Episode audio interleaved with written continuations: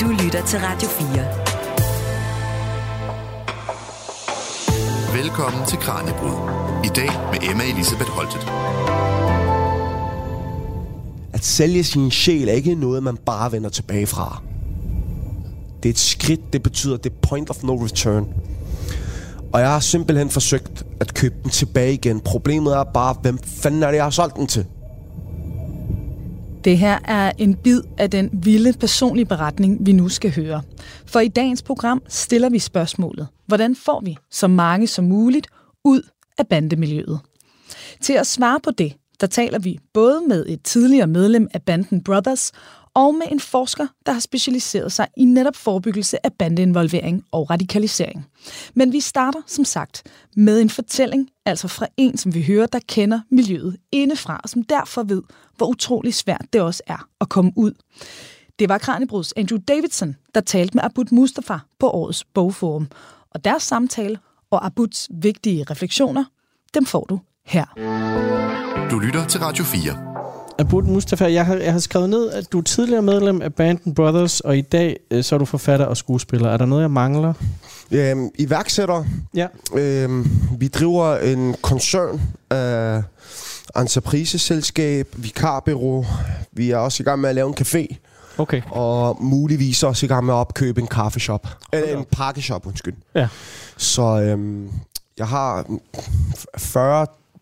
Jeg, ærligt, jeg har ikke tal på det.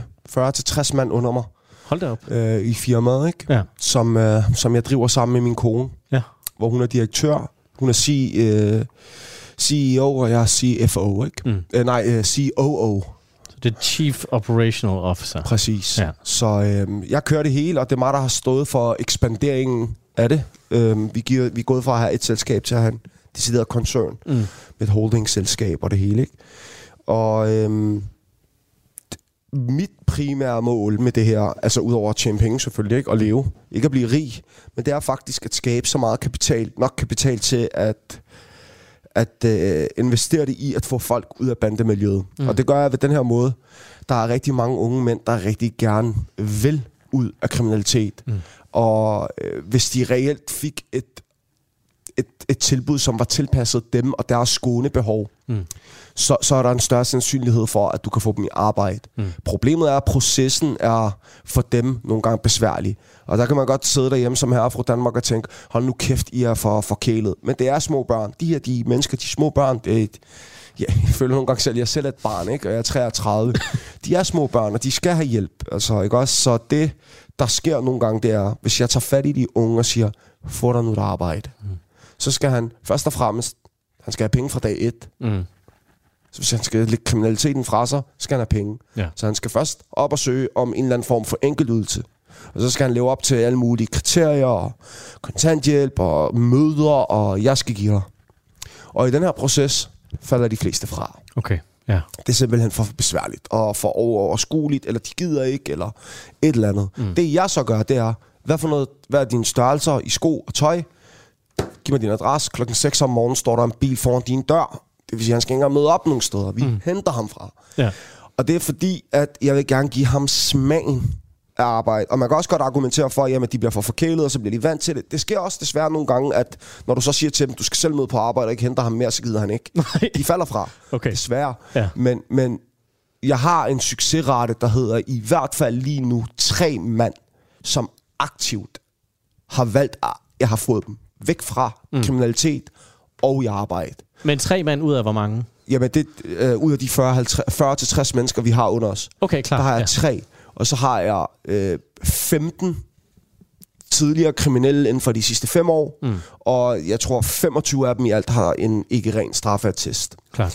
Øhm, og, men de tre, dem har jeg sådan formået at få ud, og så er der måske en fem mere, som sådan var på, på randen, og de er bare kommet igennem os. Mm.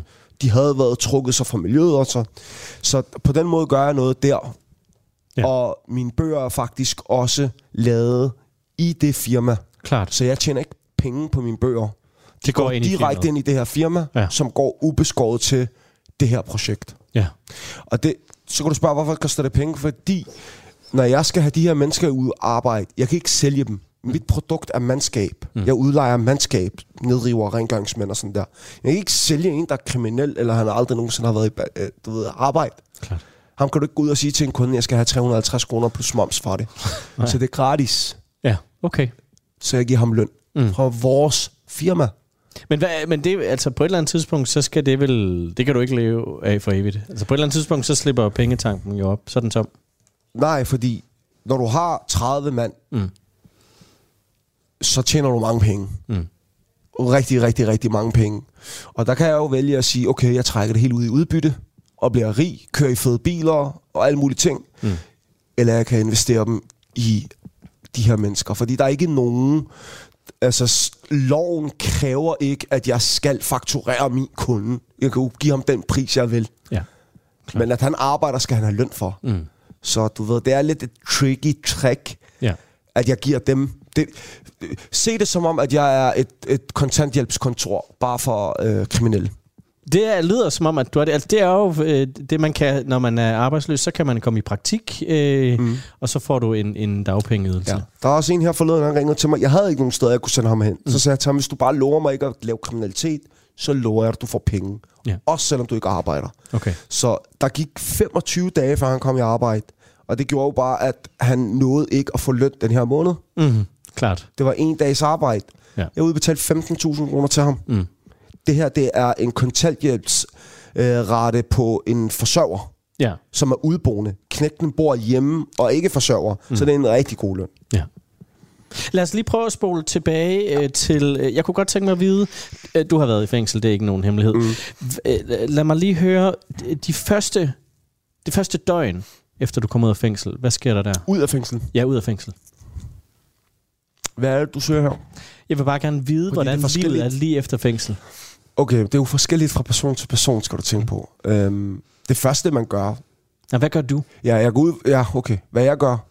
Eller gjorde du? Jamen, jeg har jo været i fængsel så mange fucking gange jo. Altså, du ved, det kommer an på, hvornår øh, jeg har været i fængsel. Der har jo været gange, hvor jeg kommer ud af fængsel og går direkte ned til Shababs og ryger en joint. Mm. Altså, eller faktisk bliver hentet af dem. Ja. Hvor de har lavet en velkommen ud joint, så den skal den være større. Det er sådan nogle 10 grams... Øh, Okay. Man kunne få dem i sin tid i kiosken. Ja. Seriøst. Okay. 10 gram hash, 10 ja. smøger. Den var sådan, jeg tror, den var sådan 30-40 cm lang. Ja. Så fejrede man det på den måde, ikke? Tog ja. til fester og sådan noget der. Mange bliver jo løsladt op, op til en weekend. Okay. Det sker ofte, hvis man, hvis man skulle løslades en mandag eller en søndag, så bliver man bare løsladt fredag i stedet. Mm. Øhm, og så er det jo, øh, ja, som jeg lige sagde før, kontanthjælpskontoret øh, for at få en stabil indkomst. Øhm, øh, enkeltydelse hedder det. Man kan altid få enkeltydelse, når man kommer ud af fængsel. Mm. Så det er jo altid bare nogle penge, man får sådan her, ikke?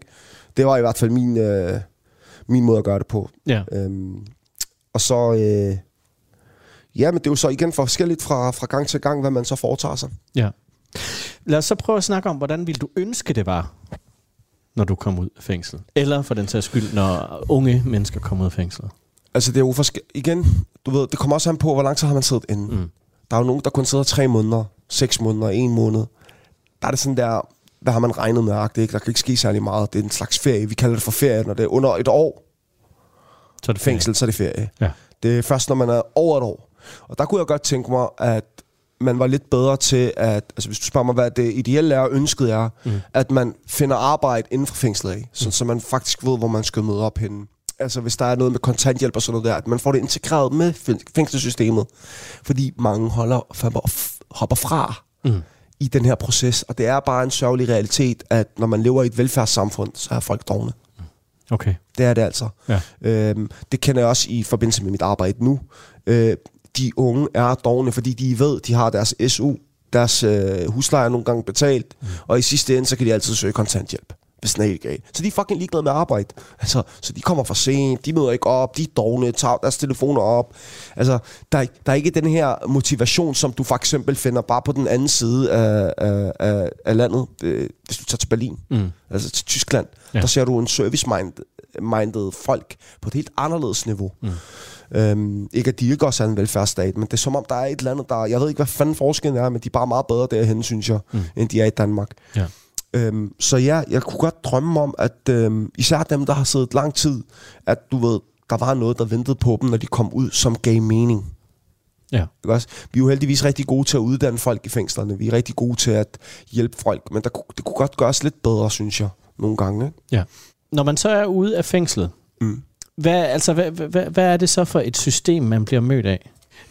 Kommer du bare ud, og så bliver du overladt til dig selv, eller er der nogen, der ligesom tjekker ind en måned senere? Ah, det er forskelligt igen fra fang til fang.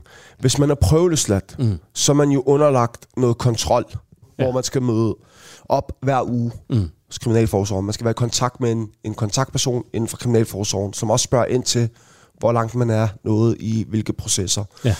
Som også faktisk kan hjælpe med det. For eksempel med at sætte folk i gang eller i kontakt. Men man er mere eller mindre overladt til sig selv, ja. Altså fordi, at man skal gøre tingene selv, ikke? Man skal Ja. møde op de forskellige steder og sådan noget der. Ja. Øhm, har man ikke noget arbejde, jamen altså, du ved... Det, jeg kunne også godt drømme om, at øh, man havde noget mere kommunalt arbejde, hvor at man kunne tjene penge, men åben, det fandt jeg så ud af her forneden. Kommunen må simpelthen ikke konkurrere med privatmarkedet. Klart. Okay. Det må de ikke, så de må ikke lave sådan noget som produktionsselskaber og sådan noget der. Mm. Ellers så kunne vi jo have lavet, vi kunne have skabt så mange arbejdspladser, ikke? Ja. Igennem staten, ikke? Ja. ja. Øhm, så nej, det er ikke fordi, man altid er overladt til sig selv. Vi, har, vi lever faktisk i, et- i et land, hvor at vi har et rigtig, rigtig godt system. Mm. Det er rigtig, rigtig godt. Men der, der skal bare ikke særlig meget til, før det bliver bare, altså før det bliver meget, meget bedre. Nej. Og jeg, jeg drømmer rigtig meget, jamen jeg drømmer rigtig meget om en, en slags integration mellem de, de, de forskellige institutioner. Mm. Altså, psykiatrien er ikke forbundet med misbrug, øh, misbrugscentrene. Misbrugscentrene er ikke forbundet med kriminalforsorgen. Kriminalforsorgen er ikke forbundet med jobcentret. Det, det kunne bare være rart, hvis man havde et eller andet, hvor at man gik et sted mm. og fik den hjælp, man skulle bruge. Ja. Og jeg kan godt forstå, at der måske er noget logistik i det. Der er også noget med, vi har jo alt er jo enten lavet i foreninger eller i selskaber i Danmark. Også kommuner og sådan noget der. De har jo CVR-numre og sådan noget der. Jeg kan godt forstå logistikken i det og sådan noget der. Men for helvede, det kunne bare være rart, hvis vi havde nogle af de her ting. Og så skal det lige understreges også, det er rigtig lang tid siden, jeg har været i fængsel. Ja. Ja. Jeg blev løsladt sidste gang i 2011. ja. Så er der så sket lidt siden, ja. Forhåbentlig. Siden da har jeg haft fodlænke på. Okay. Ja. Ja. Så jeg har været fængslet Ja. efterfølgende. Øhm, men det har så været med fodlænke. Så jeg, jeg må indrømme, at der er 100% sket et kæmpe skift inde i fængslet. Mm. Øh, og i fængselssystemet, siden jeg var der sidst. Ja. Men jeg har kæmpe altså netværk. Inde i, jeg, jeg har jo rigtig mange venner, der stadig sidder inde. Faktisk på søndag i morgen. Jeg kører faktisk i dag, skal jeg til Sønder Omme, hvor jeg sover, øh, tjekker ind i en krog, mm. lige ved siden af øh, fængslet i Sønder Omme, så jeg kan stå der klokken 7 om morgenen i morgen, hvor jeg henter to af mine venner, mm. som er brødre og blev dømt for mange år siden. Så kører jeg dem ind til København, hvor de har en en dags overlovsdag, Okay. og det tager jo for dem måske fire, fire timer, ja, cirka fire timer at komme, når de skal med det offentlige, fordi det er bus og gå. Men hvis jeg henter dem, tager det to og en halv time. Ja. Så de sparer halvanden time per vej. Ja. Giver dem tre timer. Ja. Og det er kun fordi, det er lige deres første gang, de skal ud. Jeg vil gerne prøve at hjælpe dem. Ja. Så jeg kører dem ind til København i morgen, så er jeg sammen med min familie, mens de er der sammen med deres. Og så henter jeg dem så om aftenen og kører dem tilbage igen. Mm. Så jeg har stadig kontakt til dem. Ja. Jeg ved, hvad der sker derinde. Nogenlunde, kan man sige. Ikke? Du lytter til Kranjebrud på Radio 4. Men nu, altså, du har stadig kontakt til de her mennesker, men du har jo forladt bandemiljøet. At, altså, er det, er det svært at, at skelne mellem, hvem der stadig er venner, og hvem der ligesom er en del af, af det kriminelle miljø? Der er to ting ved det her. Det ene er, jeg har ikke haft nogen venner som sådan i de 10 år, mm. jeg har været ude af miljøet, mm. som har været fra miljøet. Øh, de her to, jeg snakker om, det er faktisk ikke særlig lang tid siden, at jeg har fået genetableret kontakt med dem. Det er ikke et år siden. Okay. Og det er fordi, at, øh, at jeg har trukket mig fra de her mennesker, som har været aktive i bandemiljøet. Jeg har aldrig nogensinde udstødt dem. Jeg har altid sagt til dem, de er velkomne til at komme, og jeg vil hjælpe dem, og jeg vil støtte dem. Men, men jeg skal holde mig fra dem, fordi jeg ved, altså jeg har syv gange, jeg har talt det, og jeg ved, der måske er flere, men syv gange har jeg talt, har jeg været impliceret i drabsforsøg, Okay. Bare ved at være ved et sted. Det vil sige, jeg har ikke aktivt valgt det, Nej. men jeg har været impliceret, fordi når du er der, og du ikke fortæller, jeg ved, hvem det er, der har gjort det. Mm. Jeg har set det. og jeg stikker af Ja. sammen med dem, Ja. så er man en del af det. Ja. Desværre. Og så du ved, pointen er med det her, det er, det, det, så du er altid udsat, når du er ved de her mennesker. Så derfor advarer jeg altid også de unge og kvinder, hold jer væk fra de her miljøer. Mm. Det kan være, at du har en privatfest i Ørested op på 11. sal. Pludselig flyver en raket igennem. Du skal ikke tage fejl. Det kan godt ske. Ja, der kan ske så meget. Mm. Så det er et princip, jeg har. Ser dem på gaden, hilser af. Jeg står og snakker med dem selvfølgelig. Men jeg tager ikke med dem til fest. Mm. Jeg kører ikke rundt med dem i deres biler, i karavaner. Fordi det er sådan noget, der du kan blive dræbt for. Mm. Hvis de, du bliver set Ja. af, en, af et eventuelt øh, fjendebillede. Øh, og så skal lige understreges, de to mennesker her, de er ikke bandemedlemmer mere klart, klart. længere. Klart. De har Okay. trukket sig for længe siden. ja. Så øh, Men så lad os prøve at snakke om det her med at trække sig ud af et Ja. bandemiljø, fordi jeg kan ikke forestille mig, at det er super nemt at gøre. Hvordan, hvordan foregår det? Hvordan, hvordan gjorde du det?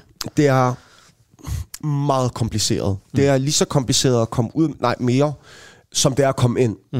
Det er mere kompliceret at komme ud, end det er at komme ind. Men det er også kompliceret at komme ind.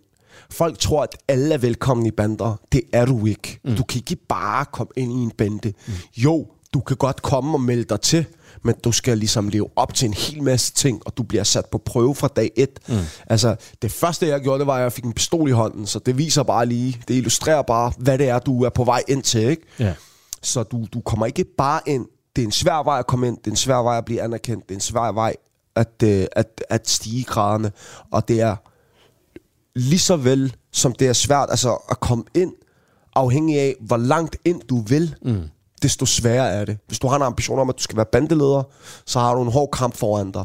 Samtidig er det også bare sådan, at hvis du er en bandeleder og vil ud, så har du også en hård kamp foran dig. Ja. Så det igen, det kommer an på, hvor involveret du har været i det, desto hårdere er det at komme ud. Mm.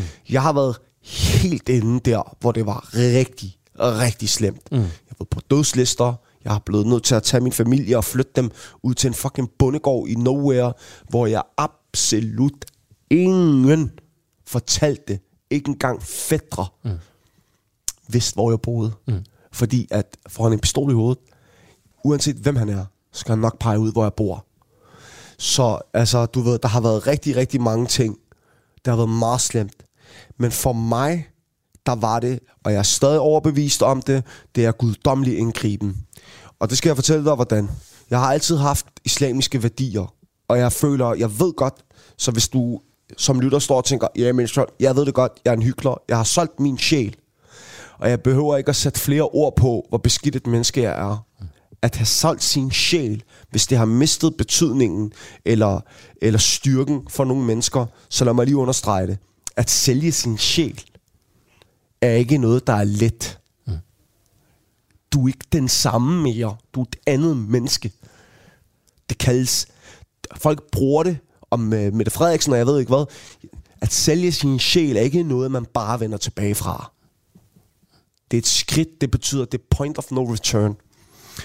Og jeg har simpelthen forsøgt at købe den tilbage igen. Problemet er bare, hvem fanden er det, jeg har solgt den til? Mm. Så hvor skal jeg få den igen? Ja. Hvor skal jeg få den fra? Så det har været en rigtig hård kamp for mig.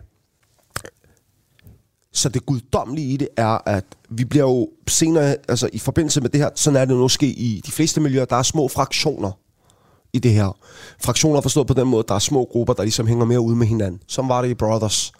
Tre store fraktioner, og så underfraktioner under dem. Vi mødtes også med hinanden, festede med hinanden, var sammen. Nogle gange var jeg også sammen med de andre. Men in the end of the day, så holdt du med de mennesker, du klikker bedst med. Mm. Det er ikke sådan, når du er bandemedlem, du hænger ud med 50 mennesker hver dag. Jo. Du hænger ud med to-tre stykker. Okay. Det er dine faste folk. Det er Ja. dine venner. Ja. Og så selvfølgelig møder du også nogle andre. Hænger også ud med nogle andre en gang imellem og sådan der. Øhm. Så det, der skete, det var, at op imod slutningen af min tid, så gik vi simpelthen imod hinanden. Okay. Ja, altså vi gik i intern konflikt. Jeg kan ikke dykke ned i detaljer. Det blev blodigt i hvert fald. Altså, du ved, altså, heldigvis ikke meget. Det nåede aldrig at ramme rigtig medierne på den måde, mm. fordi den blev lukket meget hurtigt. Heldigvis. Men altså, den gik op. Og på det tidspunkt var vi 5-6 stykker i, i den gruppe, jeg var en del af. Og en af dem, han var faktisk en af de øh, sådan mest prominente bandemedlemmer. Han er en, der har fremstået i, i, som talsmand også. Og han er en, folk rigtig gerne vil have dør. Okay. Og han var en, jeg elskede rigtig, rigtig højt. Så jeg var lojal over for ham. I mit eget værd, i mit eget sind, i min egen verden. Jeg havde lige brækket begge mine ben, og jeg holdt, jeg hængt ud med ham. Øhm, dagligt, ikke? Så ryger de andre også ind og sidde. Pludselig er det sådan, vi er kun to-tre stykker tilbage.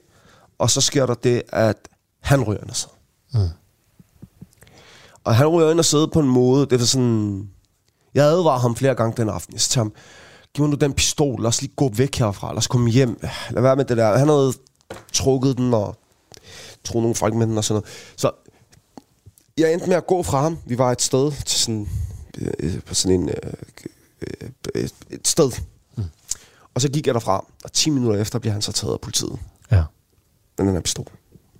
Nu lyder det som om, det er mig, der stukket ham, men det er det ikke. I hvert fald.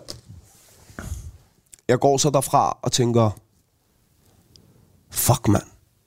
Så kan jeg huske, at jeg rullede en joint og kørte op mod øh, Bøtterup i, øh, i, øh, i Hornbæk, hvor jeg havde den her lille halve bundegård-agtig. Og på vejen derop tænker jeg bare, øh, this is it. Mm. Du har ikke mere at vende tilbage til. Fordi du havde mistet din indre cirkel, eller hvad? Ja, også fordi vi har jo lige været i konflikt med de andre. Mm. Så kan det godt være, at vi stadig er under de samme faner, men du ved, vi er ikke særlig glade for hinanden. Nej. Ikke også? Så hvis jeg skal blive ved med at være sammen med dem, så er det at insistere på en mærkelig måde. Så det var bare sådan, du ved, jeg følte bare, at Allah havde plukket dem alle sammen. Og så da jeg var alene, så havde han sagt til mig, okay, hvad gør du nu? Mm. Og der følte jeg bare, at det var der, Gud han satte mig på mit livs test. Og at det var det, der reddede mig. At jeg tog det valg, der hed, det er nu, jeg trækker mig. Og at hvis jeg ikke gjorde, så var jeg enten død eller kommet i fængsel. Men alligevel kan jeg fortælle mig selv i dag, hvordan kan det være, at du ikke er sluppet? Fordi lige pludselig begynder jeg efter at rationalisere. Jeg har jo ikke tænkt over alle de her ting. Det har jo været i kampens hede. Ja. Folk er døde. Altså, jeg er jo først nu begyndt at opfatte, at folk døde. Ja. Hvordan? Jeg vidste jo godt, de døde. Jeg ved også godt, hvad døden indebærer. Mm. Men nu, hvor at de folk, der røg ind og sidde dengang 16, 12, 10, 8, 6 år, altså langdom, de er begyndt så småt at komme ud igen. Ja. Og så tænker man, du ved, så fik jeg en tanke her forleden, hvor jeg tænkte, okay, kunne de døde ikke også bare komme ud nu? Mm. Altså, hvornår er de færdige med at aftjene deres straf? Ja. Men de kommer ikke tilbage igen.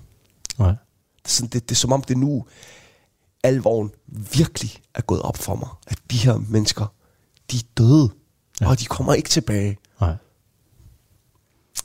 Og det er fucking forfærdeligt. Ja. Så ja, du ved, jeg, jeg tænker stadig, du ved, hvorfor, hvad er meningen? Mm. Hvorfor rører jeg ikke ind og sidde? Jeg har blod på mine hænder, og jeg har lært andre at få blod på deres hænder. Har du lyttet til min bog? Ik- ikke endnu desværre, men det skal jeg. I starten af den ene, der siger jo, at jeg kigger på mit liv som et stafetløb, Mm. hvor at jeg får stafetten, og så løber jeg ned med den. Og så da jeg kommer ned til der, hvor jeg ender, så giver jeg den videre, ikke til en. Jeg deler den op i fem. Mm. Jeg kigger tilbage, ser et kæmpe blodspor efter mig, som jeg har efterladt. Og da jeg kigger frem, så ser jeg de her fem mennesker løbe med et blodspor bag dem. Så går de længere ned, så kan jeg se dem igen give deres stafetter videre til 10 hver. Og jeg kan ikke se ud over horisonten længere. Det er bare ødelæggelse, død og blod. Det er sådan her, mit sind er i dag. Og det kan godt være, at jeg bevidst vælger at have det sådan her. Fordi at jeg skal forstå, det jeg har gjort er alvorligt, og det skal bekæmpes. Det her det er en værdikamp mellem mig og bandemiljøet. Mm. Og det er en værdikamp, jeg er klar til at dø for. Det er jeg. Så jeg kender det codex. Jeg har ikke tænkt mig at fortælle, hvad jeg har lavet. Og hvem jeg har lavet, hvad jeg har lavet hvem med. Altså dem, jeg har impl- været impliceret i, i dine sager. Mm. Men der er nogle ting, der skal påpeges. Det er det illusionen om broderskabet, det falske i det, og ødelæggelsen, og mørket. Og hvis det ikke egner dem, jamen, ej, jeg er ligeglad. Det er min kamp. Det her, det er den, det er det, jeg har valgt at forstå og be- overbevises om, at er årsagen til, at jeg ikke døde eller røg i fængsel, fordi hvis der er nogen, der fortjener det, Andrew, så er det mig. Mm. Jeg virker som en flink mand rigtig mange siger, ej, du er så flink, og du er godhjertet, og, sådan, og det er rigtigt. Mm. Det er også derfor, at jeg er psykopat. Okay. Altså, fordi at jeg er flink og sådan der, men jeg er også bare ondskabsfuld. Ja. Så du ved, jeg bliver nødt til at fortælle mig selv, at jeg skal kæmpe den her kamp, og det er et stød. Ja. Og her forleden, der fik jeg faktisk et kæmpe anfald. Så, hvor at jeg var på vej op til sommerhus. Og du ved, det var også i forbindelse med det her Gaza. Og så slog tanken mig. Da jeg var 9-10 år, svor jeg, at jeg for evigt ville kæmpe for dem.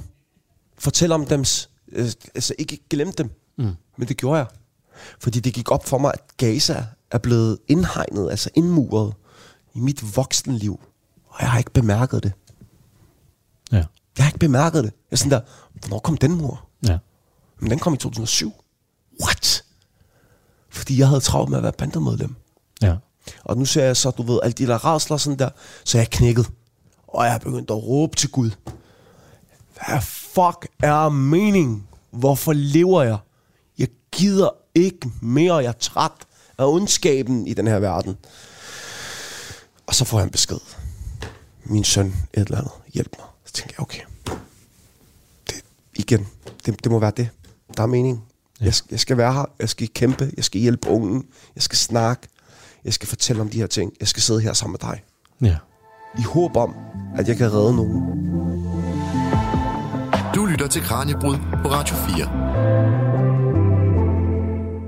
Og nu har vi besøg her i Kranjebrudstudiet af Line Lærke Mørk, der forsker i forebyggelse af bandeinvolvering og radikalisering, og det gør hun ved Danmarks Institut for Pædagogik og Uddannelse på Aarhus Universitet i Emdrup, hvor hun er professor MSO, og Line hun er med på en forbindelse nu fra København.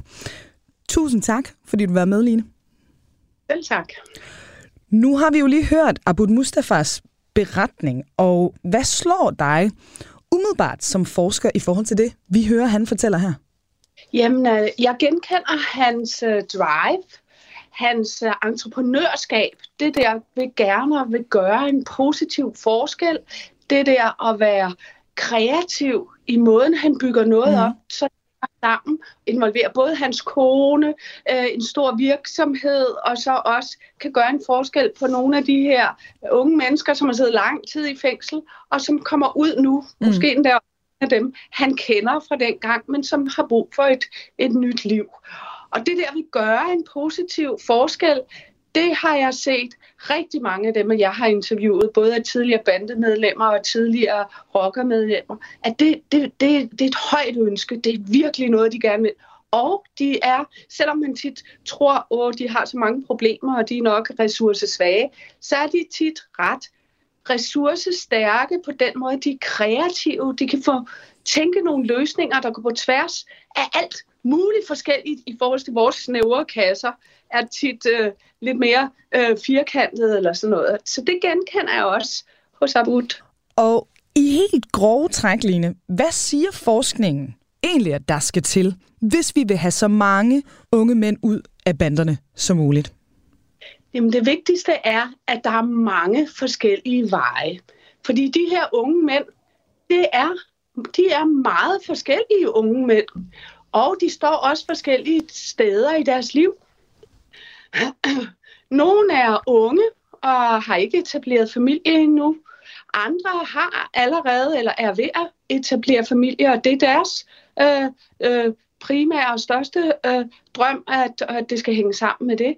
Og øh, nogen, de kan være, øh, øh, hvad kan man sige, ud af en muslimsk familie og, og tro på Allah. Andre kan være øh, hvide, danske, øh, øh, hvad kan man sige, almindelige, øh, ikke eller, altså almindelige, men altså nogen, hvor der, det, religion, det er ikke den højere mening, eller der, der er andre ting, der, men altså alle sammen, så søger de efter, det er min erfaring, noget nyt, der kan give mening og hænge sammen i deres liv. Men også noget, hvor de mange år, de har været i det miljø, og alt det dårlige, de har gjort der, at de på en eller anden måde kan gøre det godt igen og blive til nogle andre. Altså nogle bedre mennesker. At det ikke bare er forgæves, eller det ikke bare er noget, hvor de skal skjule det, for det er meget svært at leve med den baggrund, og så hvis man bare skal skjule det, og hele tiden ikke skal at blive afsløret i det, det er også et meget svært liv. Så det der at finde en måde, hvor man kan komme videre, og alligevel trods den baggrund opnå en samfundsmæssig anerkendelse. Øh, og det er jo, når jeg siger samfundsmæssig anerkendelse, så er det jo både en til en, men også ved at bygge noget op, der faktisk er bæredygtigt og gør en forskel. Øh, det det øh, vil de rigtig gerne. Du lytter til Radio 4. Hvad er det for en virkelighed, der venter på dem, når de beslutter sig for, nu vil jeg gerne ud af det her miljø? Nogen vil blive mødt med tilbud om at træde ind i det, her nationale exit-program, og det nationale exit-program kan se meget forskelligt ud, alt efter hvor man er. Sidder man inde i fængslet, eller øh, er man ude øh, i en eller anden kommune? Så har de forskellige kommuner bygget et, hvad kan man sige, tilbud op, som er meget forskelligt. Der er nogle kommuner, der stort set ingen erfaringer har, og meget få bandemedlemmer øh, har. Så de har, øh, og hvor det, så bliver det bare en eller anden tilfældig, der måske skal gøre noget, som slet ikke er altså helt nybegynder og sådan noget. Og så er der andre kommuner, som København og Aarhus, som har bygget op store øh, måder at gøre det her på, men som er meget forskellige også. Men der er alligevel nogle ting, der går igen i det nationale øh, bandeexit. Og det er, at øh, det foregår i samarbejde med politiet, og der er nogle særlige regler, altså krav, og en tilhørende kontrol om, at man lever op til de regler, som styrer lidt det tilbud.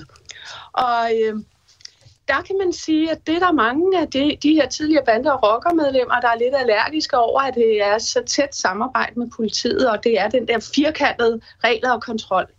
Derfor er der også brug for alternativer, øh, som for, øh, er mere hvad kan man sige, udspringer øh, nedefra øh, forskellige, øh, øh, hvor, hvor folk, der selv har prøvet at, at at gå vejen, og, og hvor det måske er forankret som hos Abut i sådan en virksomhed, hvor man er meget konkret. Altså at man kører op med bilen lige foran øh, øh, bogpælen og siger, kom, nu går du på arbejde.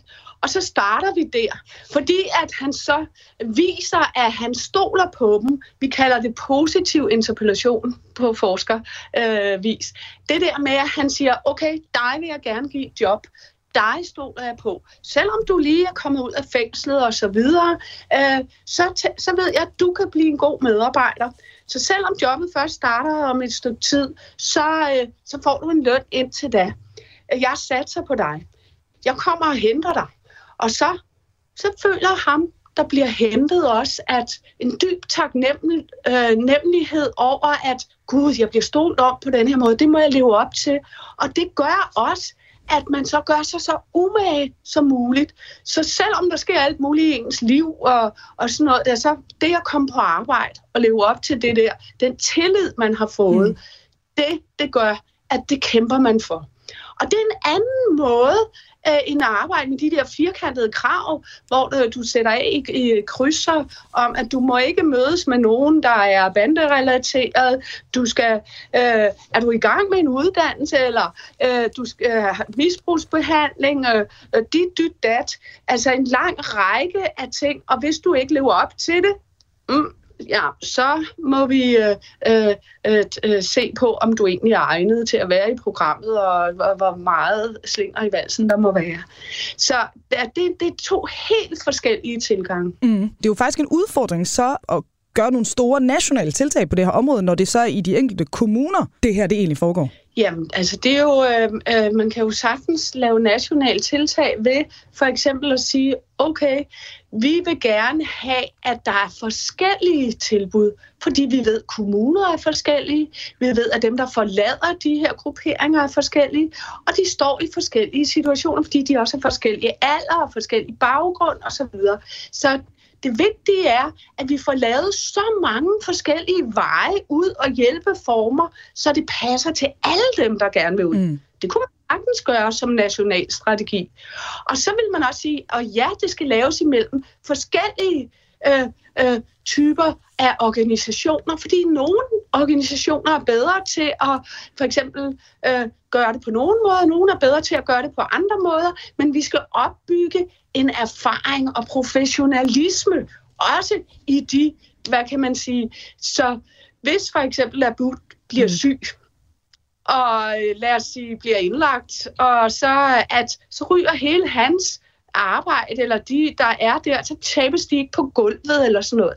Og der har man øh, øh, både i Sverige, men også i, i øh, USA, i øh, Los Angeles, der har man arbejdet med det, man ville sige mere professionelle og, øh, NGO'er, organisationer, der er bygget op og er blevet, øh, altså her tænker jeg på Fryshuset i Sverige og øh, øh, Homeboys i øh, Los Angeles i, i USA, hvor man gennem rigtig mange år har rigtig mange øh, igennem mm. med rocker eller radikaliseret baggrund og sådan noget, og så også for opbygget både et helt hjælpesystem, så man altså på samme måde som Abud kan øh, samarbejde med, øh, altså hente dem lige når de bliver løsladt, så de ikke øh, når at falde tilbage. Øh, og altså Humber Industries i USA, de kan endda lave en aftale med fængslerne, at de får lov til at blive øh, løsladt lidt tidligere, og ved at de kommer ind i deres system, og så kan, øh, hvis de så lever op til de her ting, og, og, og der, de tilbyder også job for day one, men samtidig tilbyder de også for dem, der samtidig har en familie eller er, har fædre, altså er fædre for eksempel, at de kan få et kursus i, hvordan bliver jeg en god øh, far, hvor de sidder med andre, der også gerne vil være en god far. De kan få misbrugsbehandling, hvis de har brug for det.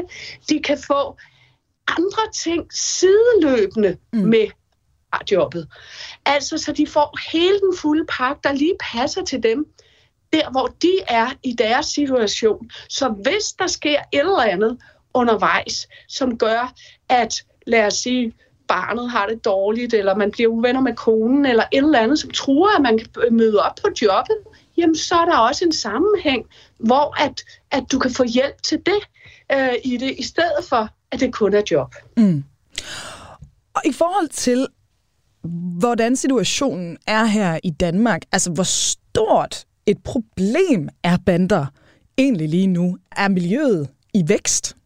Nej, altså øh, øh, politiet har jo registreret antal bandemedlemmer i, jeg tror snart 15 år, og øh, de, øh, da det var det på det højeste, var det omkring 2100 bandemedlemmer, men de seneste mange år, der har vi ligget mellem 13-1400 øh, øh, registrerede bande- og rockermedlemmer. Mm.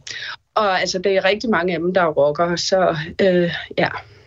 Og er der stor forskel på at have et exit fra øh, en, en, en rockerklub eller en af banderne, som for eksempel Loyal to Familia eller Brothers eller lignende?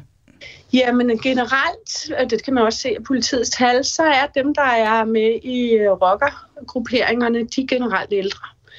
Øhm, og dem, der er, de har generelt været der typisk i længere tid øh, i miljøet, hvor dem, der er i banderne, tit er yngre og har været der i kortere tid. Så det er jo selvfølgelig en forskel. Så er der også, altså rockergrupperingerne, der, at nu, nu er det jo også, det, det var det, vi talte om i dit sidste øh, interview, vi lavede sammen. Der er også sket en sådan blanding, så der er nogle hy- hybride former, nogle øh, øh, øh, da Sartudara kom til Danmark, altså hvor der er rockergrupperinger, der ikke kører på motorcykel, og som inder, øh, optager, hvad kan man sige, tidligere bandegrupperinger og alt sådan noget. Så, så på den måde er det jo blevet lidt mere udvækst, øh, altså ikke helt så sort-hvidt, kan man sige, forskellen øh, mellem dem, men der er stadig den tendens, at det tager altså lang tid at bevæge sig op, øh, ind i en rockergruppering. Øh, så du har typisk øh, været der ret lang tid. Øh, men altså nu er exit-programmerne, de nationale exit-programmer også begyndt at tage dem, før de er medlemmer, og hvis de bare er på kanten og alt sådan noget. Ikke? Så jeg vil tro, at øh, der findes jo også undergrupperinger til, til rockerne, og støtteklubber og alt det der. Så jeg, jeg vil tro, at du kan finde nogle af de samme problemer, eller, eller øh, øh, hvad kan man sige, øh, muligheder, øh, livssituationer i begge grupperinger. Mm. Det, min pointe er bare, og det var det, jeg sagde tidligere, at der er kæmpe variation, kæmpe forskel i forhold til de her mennesker, der træder ud. Derfor skal man møde hver som det, den menneske i den livssituation, de er. Det kan være unge mennesker på 18 år, det kan være gamle mennesker på min alder. Altså, vi, vi har det spænd, og det, det, øh, og det kan være nogen, der er lige ved at etablere familie, eller har familie og så videre. Og det, om du har børn eller ej, det, der, der er nogle kæmpe forskelle i din livssituation, som man skal tænke med i. Ja, så der er ikke sådan noget one size fits all, når det kommer til, til de her exit-forløb? Nej. Og Line, jeg ved, I har lavet en undersøgelse, hvor du havde en informant, som I kaldte bandeleder X. Vil du ikke lige forklare, hvad det var, I ville finde ud af?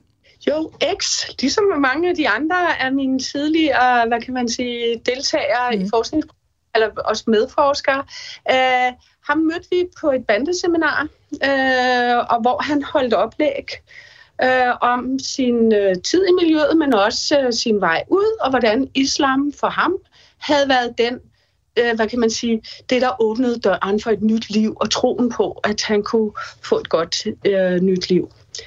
Og så det, øh, vi spurgte ham bagefter, da vi havde været på det der seminar, hvor vi også sad og lavede gruppearbejde øh, sammen med ham om øh, den motiverende samtale, som han øh, var en af de tilgange, han havde mødt og blevet behandlet med. Han øh, var i retspsykiatrien på det tidspunkt.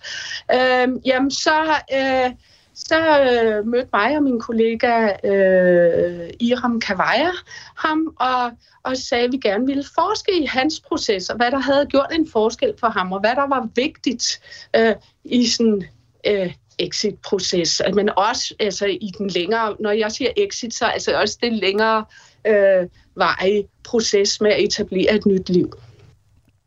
Og øh, så det, var, det, det, det blev det så et samarbejde med, øh, med ham om, og jeg har fulgt ham i seks år nu. Så altså, det der med at følge nogen over langt, det har jeg, altså, der er også en anden, jeg snart har fulgt 10 år. Så det er jo en måde, hvor man, hvad kan man sige, kommer øh, tæt på, og jeg har lavet det, vi kalder livsførelseslister, øh, med ham også, og det er sådan nogle lister, hvor øh, vi så også går i dybden i, når, hvad er det, der er meningsfuldt i hans liv øh, undervejs, og hvad er det, der er svære dobbeltbinds eller problemer, som, øh, hvor man hele tiden skal prøve at kæmpe for at og hvad kan man sige, øh, komme ud af de dobbeltbinds på en måde, der ikke skader en selv. Og en dobbeltbind, det, det, det er noget af det, vi også udforsker i den artikel, du har læst. Altså, det, det er en situation, hvor lige meget hvad du gør, så vil det blive kaos. Og hvis du ikke handler i situationen, så vil det også blive kaos. Hvordan forholder du dig i den situation? Og det der vi, øh, altså med de mennesker, jeg har fulgt til tæt, der har jeg været slået af, hvor mange dobbeltbinds de bliver fanget ind i igen og igen, og de skal kunne håndtere, mm. uden at redde, uden at blive voldelige, uden at, at blive, altså, vise nogle af de tegn, hvor de så bliver stemplet som en afviger, eller dårlig, eller kriminelle, eller øh, uegnet, eller hvad man kan blive stemplet som.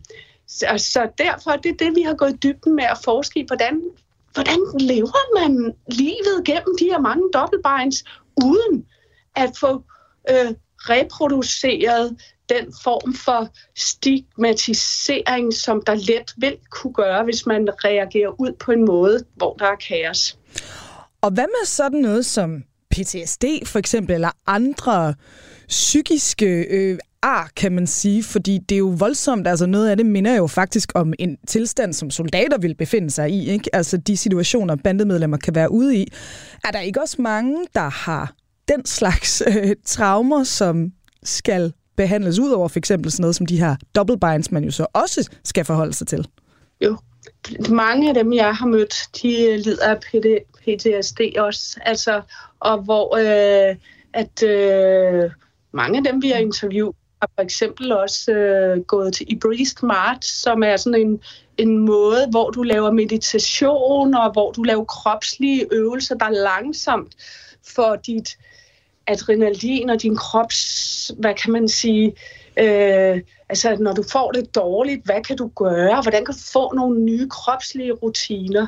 Og for X, der, der virkede det med at, at, at bede, men også at uh, lave nogle særlige uh, meditationsøvelser uh, i forhold til uh, hans uh, dyrkelse af sin religion.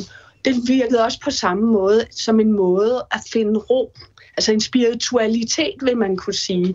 Altså den der, altså kunne finde ro i de svære øh, øh, situationer, hvor man ellers ville være tilbøjelig til, at følelserne de springer op, eller hvad kan man sige, knistrer, og, og man kommer til at reagere uhensigtsmæssigt.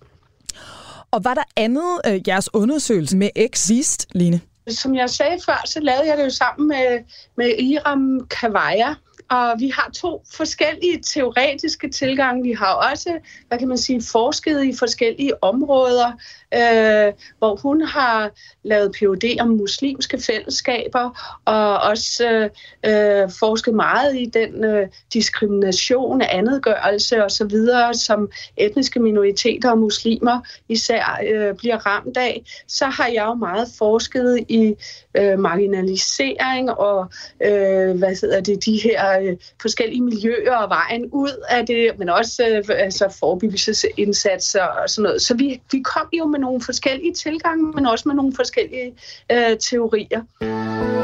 Du lytter til Radio 4.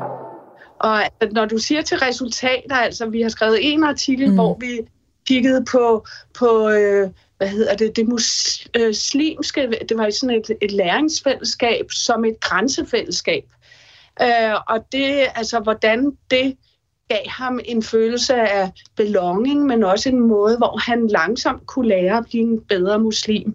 Altså sådan, og en følelse af, at øh, der er nogen, der anerkender ham og øh, tror på ham og ser ham i, for den, på den, den nye person, han er på vej til at blive. Og det er ekstremt vigtigt, at der er et, et miljø, der har den tiltro, når man er, har så mange, hvad kan man sige, stigmatiserende kategorier, som X har som tidligere bandeleder. Det er en af de mest stigmatiserede kategorier.